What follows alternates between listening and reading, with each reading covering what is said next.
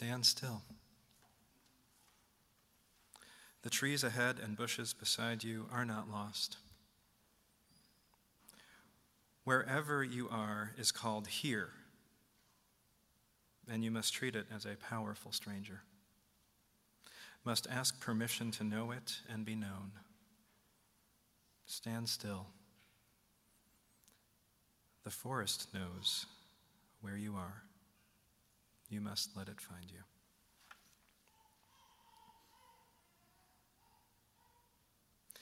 What I hear in what Thomas is saying to us is that as much as prison can be a literal place of confinement, it can also be that state of being, that state of being where we are cut off from life and relationship because we have lost our way. And who amongst us hasn't been lost at some point? Like the forest in the poem that knows where you are, that finds you, I think that we in this church do that with and for each other. We find each other when we've lost our way. But once we're found, that isn't the end of the story. Whether we are moving through life alongside members of our community returning from prison or accompanying members of our congregation through the many things in life that lead us to lose our way, part of our sacred work, part of getting unlost, is telling a new story. I say unlost because I don't want to suggest that any of us know what found looks like, or that any of us know where the end lies. We are all casting questions into the deep here. But one thing that I did learn in my time working with Thomas and the other men I got to know is that naming and the stories that we carry really, really matter. Naming matters, stories matter, and they matter not just for people who have been convicted of crimes, but for victims as well. These stories can be a heavy burden. But they matter also because stories have the power to shape our world. I can't help but think about the way we interact with babies. When my kids were little, I found myself naming everything. As we're holding and rocking and changing, we name things. What's that? Always with the big eyes, right? What's that? It's a tree. Look at the tree. What's over there? It's a diaper. Let's go change your diaper. So, from a very, very early age, we are, we are teaching words, sure.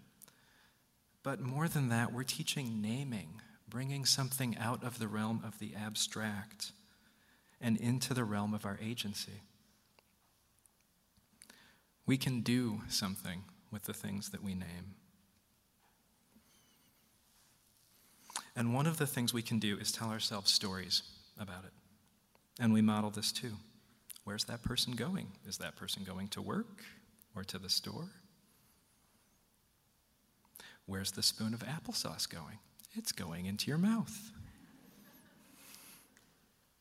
And we amplify this storing behavior as we start to teach accountability and responsibility, modeling and encouraging the kinds of stories we'd like to see our kids tell.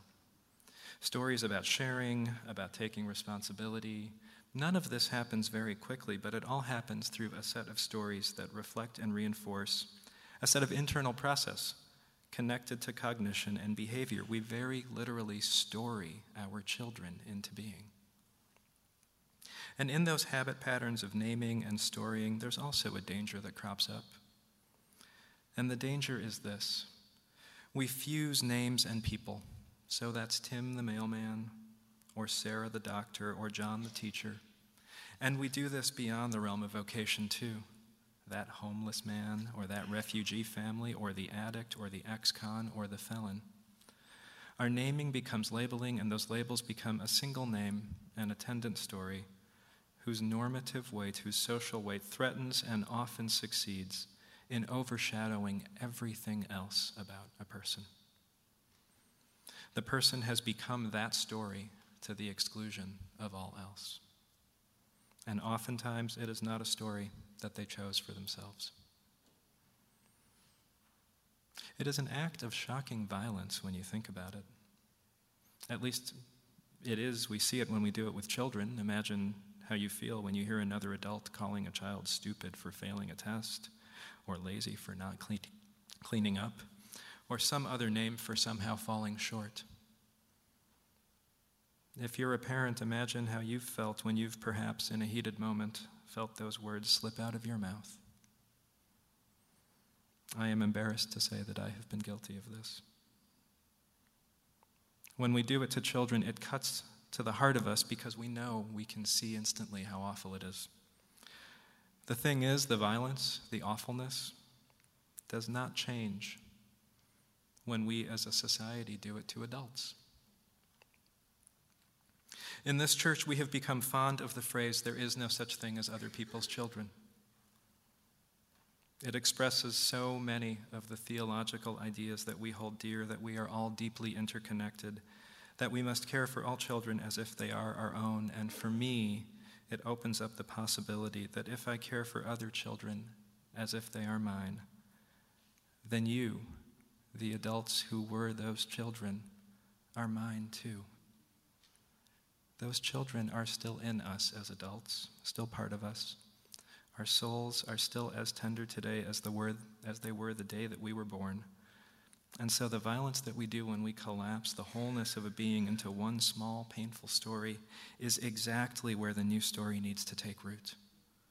That pinpoint spot is our point of leverage from which to help each other and the wider world tell a new story a story of love, a story of grace and wholeness, of the fact that we can always, no matter what, no matter how many times we've fallen, begin again in love. It is that place at which we can intercede with a new story that makes some space, that separates the person from whatever story they are carrying, so that they can breathe, move, and start to flourish. And how we do it is really quite simple. We put the person first. Thomas is not a felon, he is a person who was convicted of a crime and was incarcerated. Those of us in this congregation who struggle with anxiety or depression or mental illness are not addicts, are not mentally ill, but rather are people who are struggling with and living with and working with addiction, mental illness, and depression. Any place where we see we're fusing together a person and a problem is a place where we can intercede with a new story, putting, per- putting the person first. And I want to encourage you all to look within and see if you have the interest and desire to accompany people leaving prison. One of the truths about prison is that most people in prison will get out.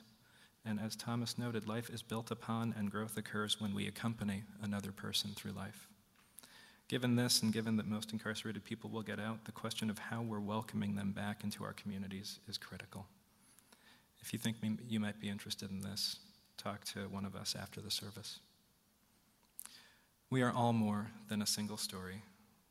We are all more than the worst thing that we've ever done. We can all always begin again in community and in love. May it be so, and amen.